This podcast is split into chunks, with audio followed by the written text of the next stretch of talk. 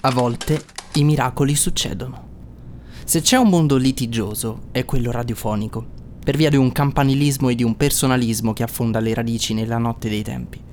Come accennato, ho passato due ore al giorno ogni sera degli ultimi 20 giorni su Zoom per organizzare per la prima volta tutti insieme un'operazione che durerà tutta l'estate.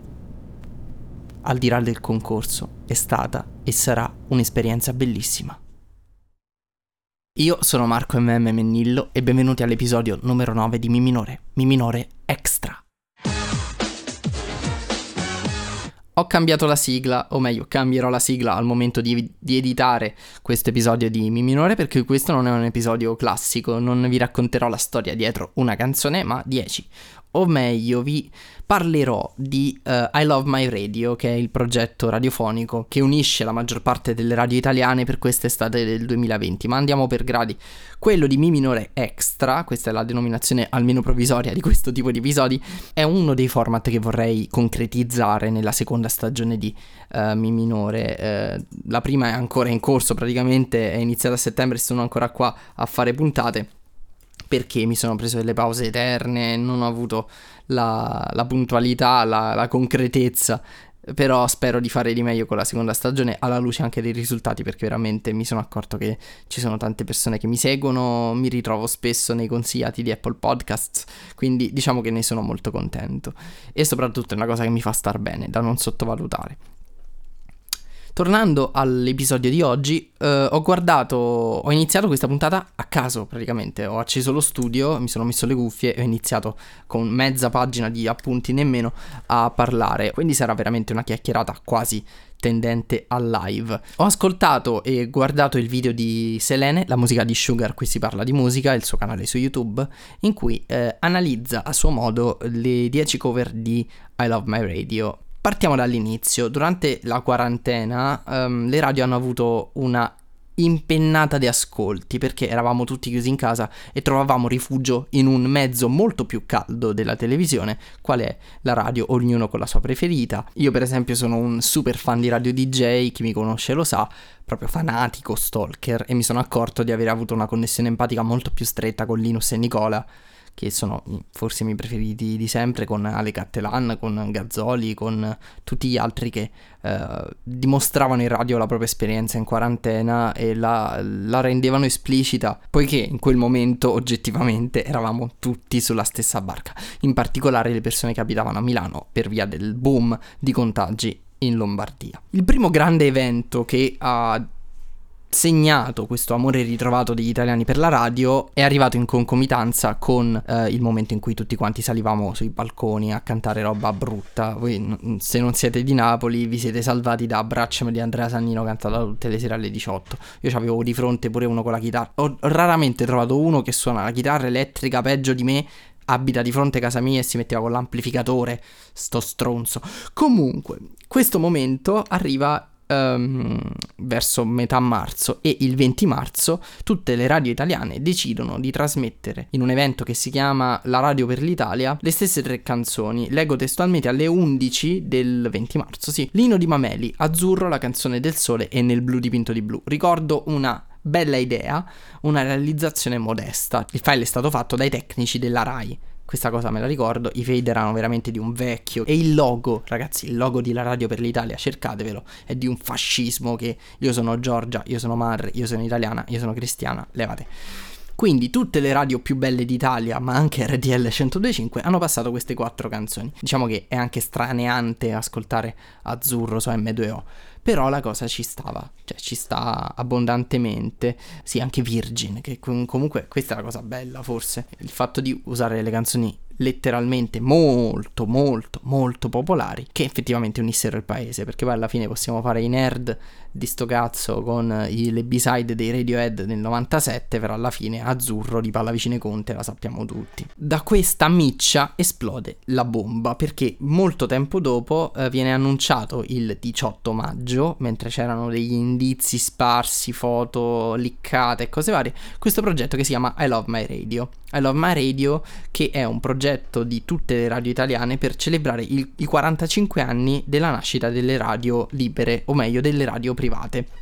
Prima c'era il monopolio della RAI, come ha spiegato bene Serene nel suo video. Se poi vogliamo anche aggiungere una piccola criticità, ci mettiamo anche il fatto che comunque il titolo I Love My Radio in inglese per esaltare qualcosa di italiano e le radio italiane quando si poteva chiamare Amo la radio oppure Amo la mia radio oppure ancora meglio La mia radio, io l'avrei chiamato La mia radio perché il mia eh, prevede già un'affezione, la mia radio preferita è la mia radio, quindi non si, non si necessitava neanche del, del, del del verbo amare perché è la mia radio. E ehm, mh, questa cosa è stata sottolineata da Luca De Gennaro qualche giorno fa in un tweet che mi vede completamente d'accordo. Non mi è mai piaciuto il nome I Love My Radio.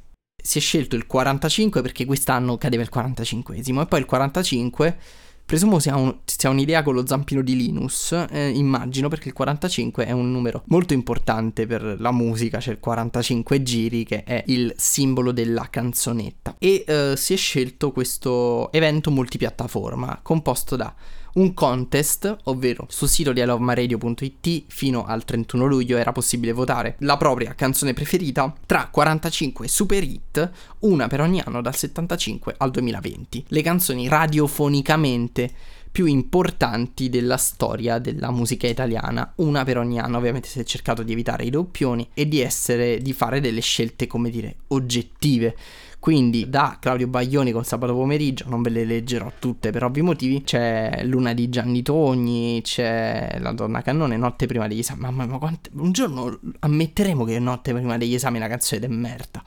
Vabbè, come mai degli 883, certe notti di Ligabue. Domani degli articolo 31 forse è quella che mi, mi ha stupito di più, devo ammetterlo. Comunque si è tenuto conto anche delle cose più ascoltate in quell'anno con dei dati certi, quelli di Music Control e simili. Ecco, per esempio, l'unico dubbio mi è venuto col 2019 tra soldi di Mahmood, io a gusto personale avrei scelto ovviamente Rolls Royce di Achille Lauro, però eh, ammetto che soldi di Mahmood ha avuto una rilevanza ben, ben, maggiore anche a livello globale. Al netto di queste scelte che sono state fatte dai direttori di tutte queste radio, Velocemente RTL, RDS, DJ, Radio Italia, 105, Kiss Kiss, Virgin, Rai Radio 2, Radio 24, R101, Subasio M2O, Capital, Monte Carlo, Freccia, Norba, Z e Bruno. Da queste 45 verrà scelta la canzone vincitrice annunciata in un apposito evento a settembre multipiattaforma TV, radio, web, frigorifero, frullatore, aspirapolvere Dyson. E vabbè, il contest ce lo siamo levato. Poi c'è la roba effettivamente abbastanza figa delle cover, ovvero 10 grandi artisti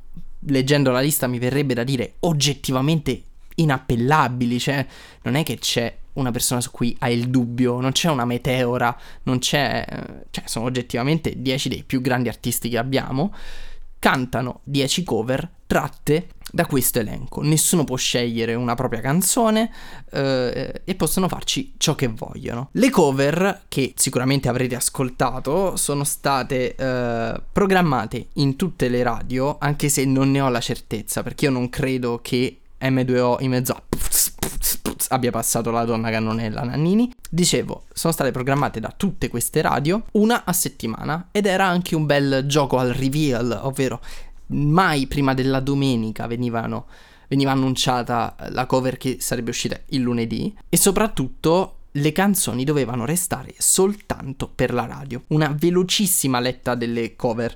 Mare Mare di Luca Carboni cantata da Elisa, Quando di Pino Daniele cantata da Marco Mengoni, La donna cannone di Francesco De Gregori cantata da Gianna Nannini, Una donna per amico di Battisti cantata da Eros Ramazzotti, Non sono una signora della Bertè cantata da Giorgia, Sei nell'anima della Nannini cantata da Enegramaro, Centro di gravità permanente di Battiato, cantata da Antonacci, 50 special dei Luna Pop, cantata da J-Ax, Caruso di Lucio Dalla, interpretata da Lorenzo Cherubini in arte Giovanotti, e Perdere l'amore di Massimo Ranieri, interpretata da Tiziano Ferro in duetto con Massimo Ranieri. Allora, il piccolo problema è l'eccezione alla figata, ovvero se vogliamo riportare alla luce dei grandi ascolti della radio una attenzione sul mezzo radiofonico, è geniale l'idea di trasmettere le canzoni soltanto in radio, per una settimana esclusiva totale soltanto in radio.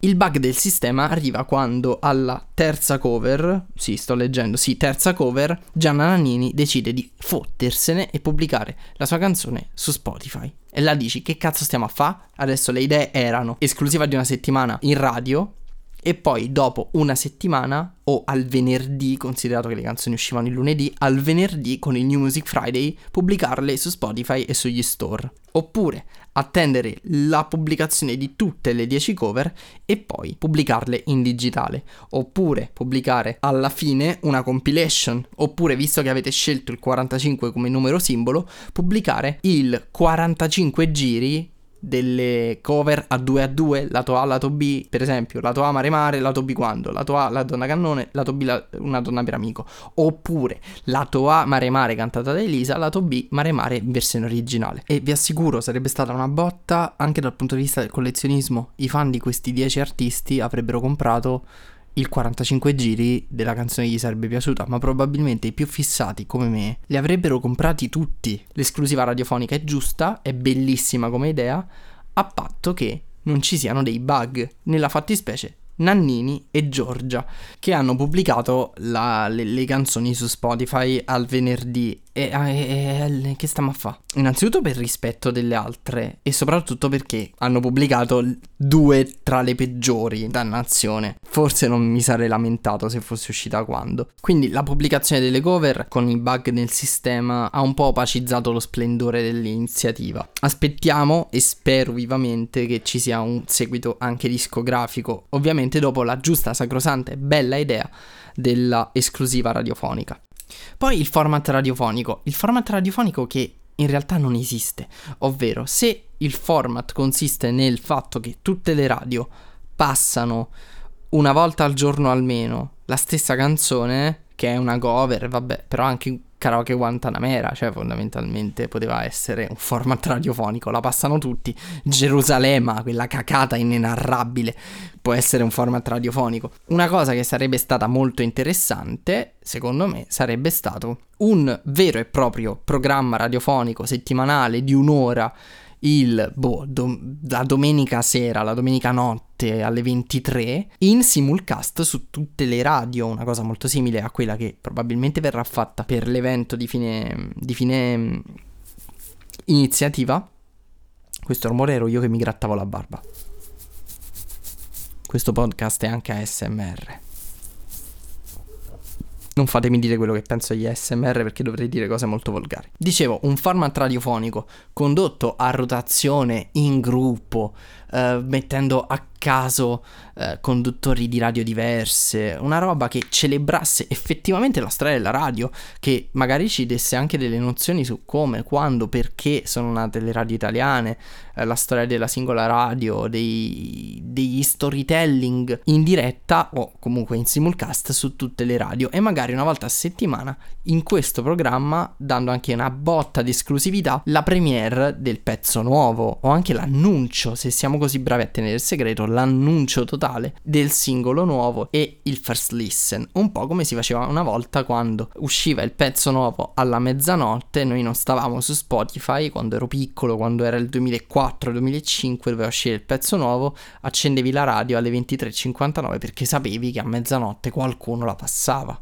Anche perché queste radio non si sono molto incontrate hanno fatto molto di più, chiamando esponenti di tutte le altre radio, il trio Medusa con I Hate My Radio, dove hanno passato le canzoni umoristiche, comiche, improbabili e hanno fatto votare in ogni puntata un esponente di un'altra radio in diretta su DJ. Questa cosa mi è piaciuta un botto, anche perché hanno vinto i miei amatissimi Squallor con Kurnodon e quindi io non posso che essere un super fan di Ciccio Lancia, delle sue scelte bislacche e delle meravigliose, secondo me, canzoni di I Hate My Radio, quindi complimentoni al trio Medusa per questo. Adesso, volendo essere molto più analitici, andiamo a ciucciare, eh, sperando di non far durare questa puntata 6 ore e mezza, le 10 cover di I Love My Radio.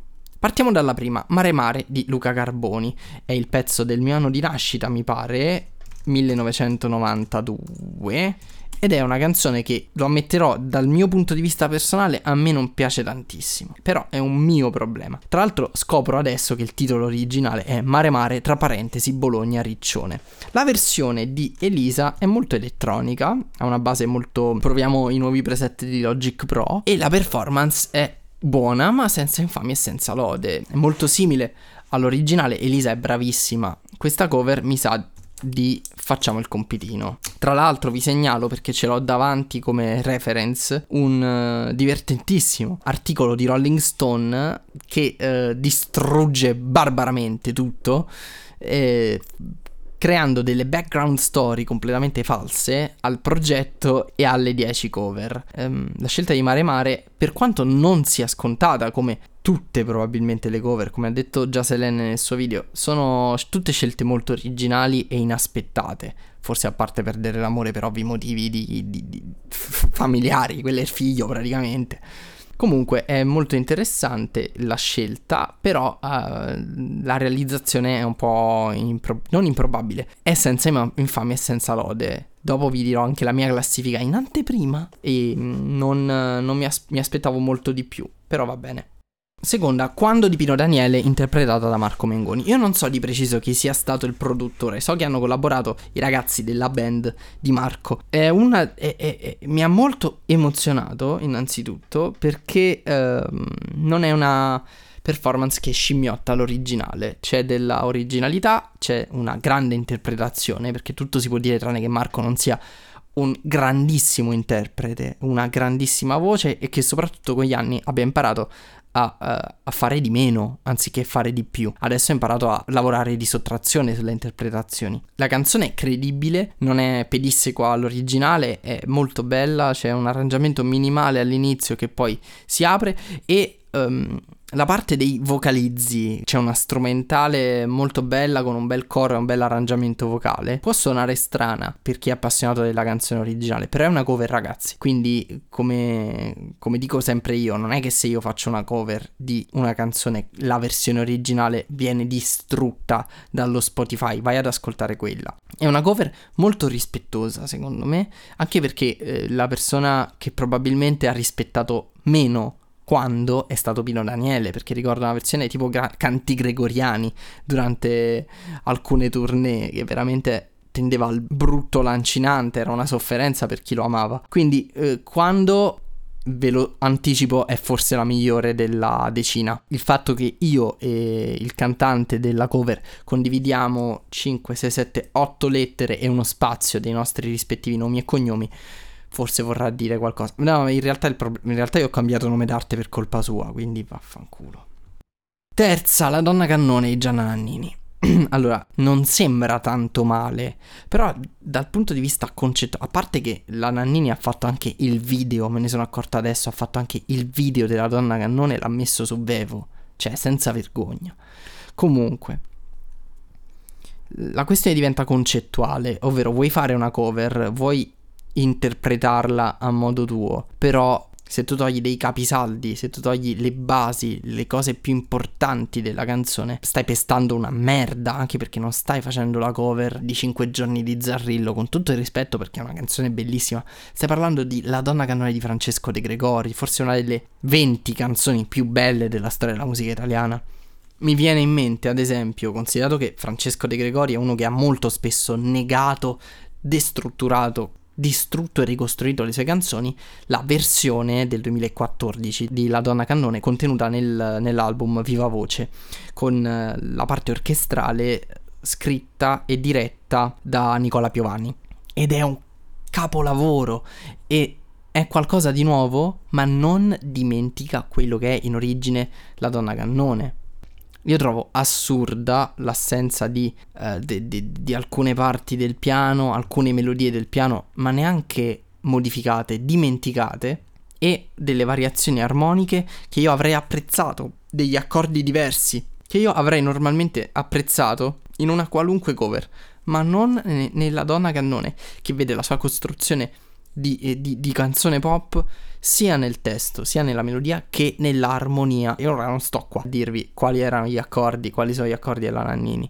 C'è un, una, un, completo scalpestare la, la, versione originale e soprattutto mi gira i coglioni che l'abbia pubblicata, ragazzi. Una donna per amico di Eros Ramazzotti, passo velocemente alla quarta. Stranamente mi è piaciuta perché l'arrangiamento è molto simile, quasi identico all'originale, diciamolo Ramazzotti la canta in una maniera molto credibile, forse molto più credibile di molte sue canzoni, e, il repertorio di Battisti si sposa molto bene la voce di Ramazzotti. Chi sono io per, per, negare questa cosa? Alla faccia della vedova, che salutiamo comunque perché so che ci segue sempre e non vorrei che mi denunciasse. Cioè, è anche molto bello che Ramazzotti praticamente renda omaggio a quello che si può dire il suo predecessore spirituale dal punto di vista della, eh, tra virgolette, ampiezza di pubblico e della ispirazione, comunque ci sono alcune influenze, tra tante virgolette ragazzi, rock and roll alla base di Battisti e alla base di Ramazzotti, ha fatto il suo lavoro, lo, lo dico senza, senza paura. Non sono una signora di Giorgia. Allora, io credo che Giorgia sia forse la più grande cantante italiana mai esistita. E sì, sto dicendo mai esistita. Ma se Uh, devo imputare qualcosa a Giorgia che è dal 2005 credo dall'MTV Unplugged che aspettiamo un disco di cover di Giorgia. nell'MTV Unplugged c'era, c'erano un po' di cover al Stand By You The Pretenders c'era I Heard It Through The Grapevine di Marvin Gaye Love's in Need of Love Today di Stevie Wonder e questa cosa ci aveva aperto un mondo e noi fan di Georgia volevamo il disco di cover di Georgia um, a MTV Storytellers Paola Maggeri disse Georgia noi adesso vogliamo Georgia Sings the Classics. Quando c'è stato annunciato Pop Heart ho mandato in clip il microfono per dire Pop Heart ci aspettavamo grandissime cose. Peccato che il risultato è stato deludente quasi soltanto per gli arrangiamenti, anche per alcune scelte delle canzoni, perché veramente no, raga, una storia importante d'une mosse non si può. Ma gli arrangiamenti spesso erano agghiaccianti, ehm, anche un po' pigri forse, con questa scelta estremizzata di voler modernizzare, sembrava tutto vecchissimo. Non sono una signora, segui questa, questo filone.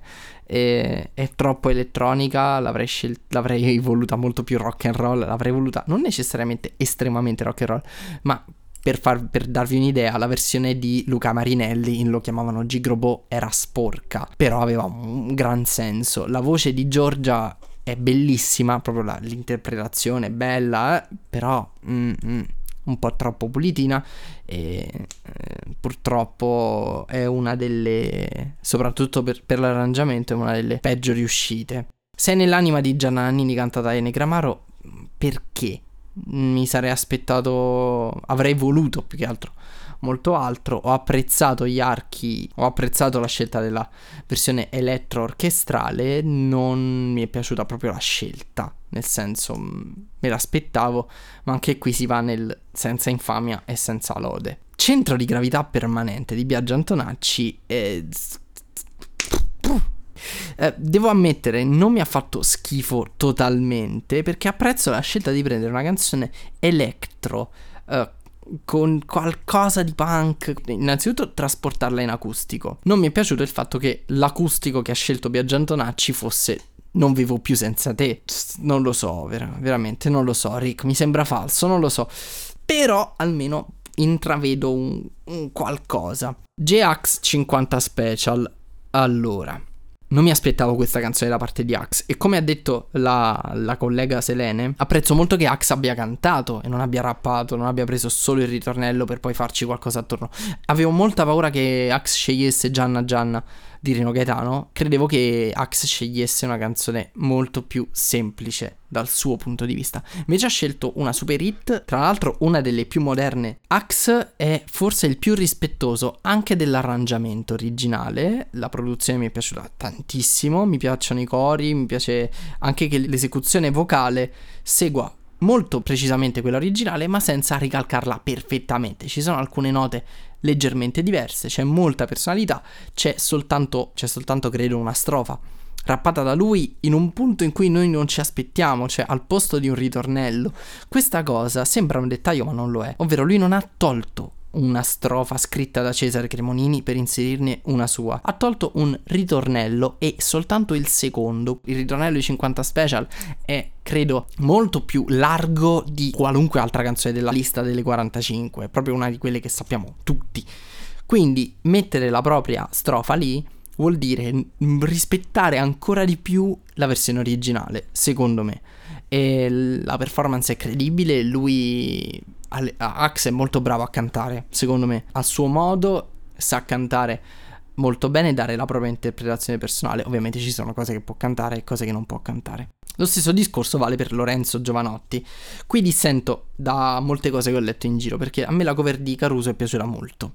Vi spiego il perché. Giovanotti ha dato di Caruso una interpretazione molto minimale, molto acustica, c'è l'orchestra di Paolo Buonvino che sottolinea la, la, la, parte finale nel, nel, crescendo. E soprattutto non ha dato una versione urlata inutilmente di Caruso. Io accetto Caruso urlata quando a cantarla è Lucio Dalla che ha una vocalità particolare che non sta urlando ma sta interpretando con una voce a volume sostenuto che sono due concetti completamente diversi. E io che ne ho visti di karaokisti cantare a squarciagola urlando Caruso c'è un'altra versione che è in duetto con i Cacao Mental ed è una versione cumbia. Adesso non è, non, non è reggaeton e cumbia, va bene, ma chi lo capisce che è cumbia e non è reggaeton?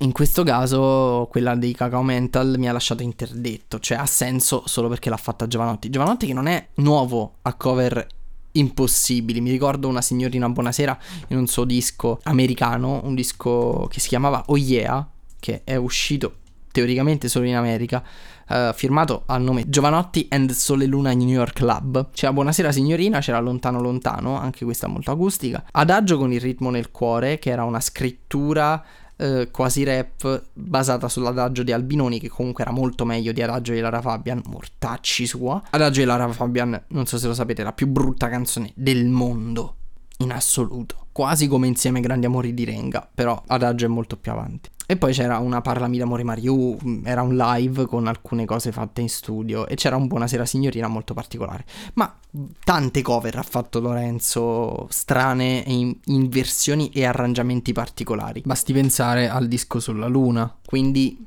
per quanto non mi piaccia, non è nelle mie corde, come direbbe Levante, non incontra il mio gusto. La, la, versione Gumbia di Caruso è una cosa che ci sta fatta da Lorenzo. Non mi piace, secondo me non dovrebbe mai accadere una roba del genere. Saluto Lorenzo che so che ci segue sempre, però credo che la versione acustica con l'orchestra e cantata in quella maniera, cantata in maniera semplice, particolare e da storyteller, che è la cifra interpretativa di Lorenzo, sia molto meglio di molte, molte, molte altre. E giungiamo a Perdere l'amore di Tiziano Ferro con Massimo Ranieri. Qui ovviamente il compito è facilitato perché Perdere l'amore, se seguite questo podcast, già sapete che per me è la canzone italiana più bella di sempre. Molto più di, boh, nel blu dipinto di blu, oppure azzurro, oppure, non lo so, altri capolavori assoluti. Ecco, Caruso, eh, La donna cannone, Rondini al guinzaglio. A me mi torna in mente una canzone di Gigi Sabani. Eh, comunque è la canzone più bella di sempre della musica italiana la performance l'avevamo già vista a Sanremo. La cosa che uh, mi viene però da proprio volendo stare lì è l'assenza totale di distacco dall'arrangiamento originale. Vi spiego. L'arrangiamento della versione che ascoltiamo in radio di Perdere l'amore di Tiziano e Massimo Ranieri è diverso da quello dell'88 nel disco, però è praticamente l'arrangiamento che ha portato dal vivo negli ultimi forse 20 anni, 10 sicuro, Massimo Ranieri. Ce ne accorgiamo da alcuni svolazzi degli archi, da alcuni rallentamenti molto ampi prima del ritornello per aumentarne il climax, però è una ottima interpretazione. Il bello è l'unione delle due voci in quel modo, ovvero in alcuni punti, essendo comunque due voci distinguibili e diverse, c'è un millesimo di secondo, vi giuro, è un millesimo di secondo in cui mentre ascolti dici chi sta cantando? Massimo Raniero e Tiziano Ferro. Vero è che so padre e figlio, però c'è quel millesimo di secondo in cui senti le due voci perfettamente impastate. Forse Ferro avrebbe potuto, non dico osare, ma metterci qualche armonia leggermente più accentuata, non più spinta, più accentuata, ovvero nei momenti in cui cantano all'unisono per quanto bello, io mi sarei aspettato un minimo di variazione armonica, ma è proprio una roba da iper nerd. L'armonizzazione del finale, l'ho già detto nella puntata 6 di Mi minore, è una bomba, è veramente un proiettile al cuore. Diciamo che l'ho apprezzata per, soprattutto per l'intensità emotiva data dalle due voci unite. Quelle due voci unite e credetemi, se siete stati fan di Tiziano Ferro negli anni zero, come lo ero io, non aspettavate altro. E eh, devo ammettere che è stata una bella botta al cuore sentire questa cover. Veniamo alla classifica, posizione numero 10, almeno nella mia classifica personale, non sono una signora di Giorgia, perché per quanto la performance vocale è incredibile, è un po' pigra la scelta di tutto il resto. Posizione numero 9 per la donna cannone di Gianna Nannini, perché... Uh, perché? Perché? Posizione numero 8, centro di gravità permanente di Biagio Antonacci, perché non vivo più senza te, è già uscita molti anni fa e ci bastava quella, anzi, era meglio non uscisse manco quella. Posizione numero 7, Mare Mare di Elisa, perché poteva fare molto di più conoscendo la potenzialità di Elisa. Numero 6, Sei nell'anima dei Negramaro, senza infamia e senza lode. Giuliano è bravissimo a interpretarla, l'arrangiamento è molto innovativo, ma non c'è la negramarata definitiva. Posizione numero 5, una donna per amico di Eros Ramazzotti perché è effettivamente una dimostrazione di gratitudine da una generazione a quella precedente. Quarto posto per Caruso, cantata da Lorenzo Giovanotti Cherubini, perché ha dimostrato ancora una volta una cosa che per me è fondamentale. Si può interpretare una canzone in maniera minimale e senza urlare, anzi quasi sussurrando. Terzo posto 50 Special cantata da J-Ax perché secondo me ha dimostrato perfettamente come rispettare l'originale facendone una propria versione. Secondo posto, e non ve l'aspetterete, Perdere l'amore. E al primo posto quando cantata da Marco Mengoni. Vi spiego... Uh, per quanto io sia naturalmente più legato a perdere l'amore, ragazzi, io sono di Napoli e quando è un monumento, cioè Pino Daniele è veramente eh, una vena nella carne di ognuno di noi qui da queste parti. Perdere l'amore ha dalla sua la perfezione dell'interpretazione dal punto di vista emotivo, le due voci meravigliose, anche qui c'è un passaggio di consegne di fatto tra uh, Ranieri e Ferro, quando però ha una personalità artistica che viene fuori, l'arrangiamento si vede che è un'estensione dei gusti di Mengoni ed è anche questa molto rispettosa dell'originale dal punto di vista melodico, armonico e non la snatura, ne fa una nuova versione completamente diversa da quella originale di, di, di Pino Daniele. E questo ovviamente dà punti eh, rispetto a una versione spettacolare ma comunque pedissequa all'originale come Perdere l'amore. Guardando la scaletta mi accorgo che in realtà c'è una divisione molto netta, come avrebbe detto il compianto eh, torna ti prego su Twitter aspetta a te, Pop Topoi o pop topo, io non ho mai capito come si dice. Torna quantomeno per spiegarmi dove cazzo va l'accento. Abbiamo due capolavori, tre sì enormi. C'è la linea del non mi interessa, poi c'è la linea del no, che è la donna cannone, e non sono una signora. Ehm, avrebbero potuto, non lo so, non, non so cosa, and- cosa sia andato storto.